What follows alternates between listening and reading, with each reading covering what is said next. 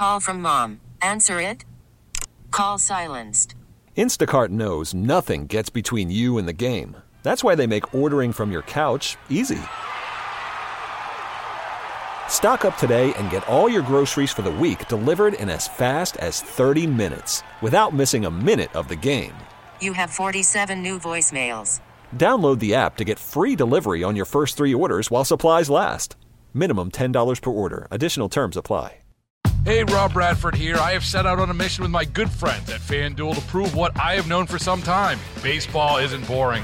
Now I have a daily podcast to prove it with some of the most notable people in the baseball world screaming baseball isn't boring from the mountaintops or at least agreeing to come on our show. Players, managers, GMs, and yes, even the commissioner of baseball, Rob Manfred. It has been a constant wave of baseball's most powerful voices. So join the revolution. Subscribe and soak in Baseball Isn't Boring. Listen on your Audacy app or wherever you get your podcast. You'll be glad you did. So, Ava, domestic violence cases are on the rise in Erie County, specifically uh, choking cases. Tell us a little bit about the data that the Family Justice Center is seeing right now and how does it compare to last year as well? Yes, so we have seen a significant increase in the numbers of strangulations being reported. Years prior, we have reports that indicate you know, between 150 to 200 strangulations. And this year alone, so we haven't even finished the year, and we have 634 strangulations counted as of October. That seems like a serious increase. What does the Family Justice Center believe is the reason for a rise in domestic violence cases this year in the county? I think we're seeing the aftermath of a lot of things that happened in our community that can make tensions rise in households and in, in relationships. So we had the horrific mass shooting last year. We had the horrible blizzard last year. We have, you know, uh, sporting events and holidays. All of these things can make tensions rise within relationships. It impacts survivors greatly. So whatever's happening outside in the community tends to leak inside the home as well. Uh, we were told you were reaching out to Erie County for help. What are you asking the county to do?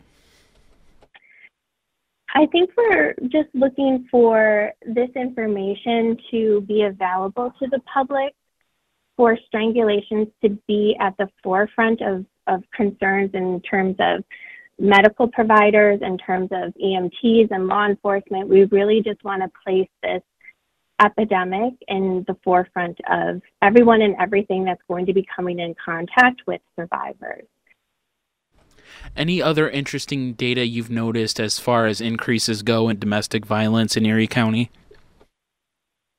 I think we're not necessar- not necessarily seeing a dramatic increase in the client numbers in the same way during COVID, during lockdown.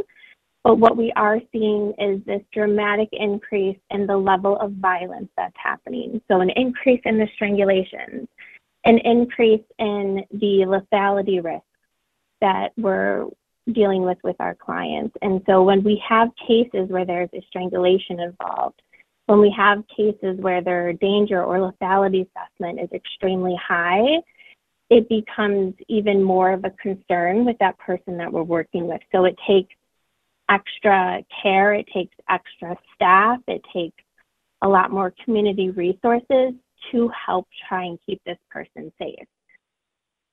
What resources? I know you have a lot of resources available for those at the Family Justice Center who have or might be going through a violent relationship. What is the first thing they should do, and what are the resources available at the Justice Center?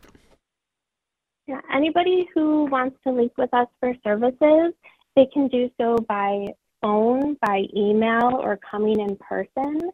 Sometimes, though, coming in person can be really difficult for someone because you don't want to drive down, you don't want to sit in front of someone and, and actually say what's happening. And so if you want to remain completely anonymous and receive all your services over the phone, you absolutely can. Um, you could get to decide how much or how little information you provide us. We really want survivors to know that they get to control how their services go. We will never force anyone to do anything. One of the biggest things that we can do with someone is safety plan with them. And everyone's safety plan is tailored to their needs and to what's happening in their life. And so we really take that care and consideration when we're working with someone. So knowledge is power, getting that information from one of our advocates, and then they get to make an informed decision on how to proceed. Any other important information or things to add on the topic that we didn't necessarily touch base on? I think um, I would say the most important thing is to know that there are resources in your community, like the Family Justice Center, that you can do this and you're not alone and there's people that can walk this journey with you and and we're one of those agencies that can do so. Baseball is in full swing. NBA playoffs are heating up, and your NFL team is gearing up for training camp. Listen to the latest on the teams you love here on the Audacy app. The biggest sports radio stations in the country, providing unrivaled local coverage of their teams, all in one place.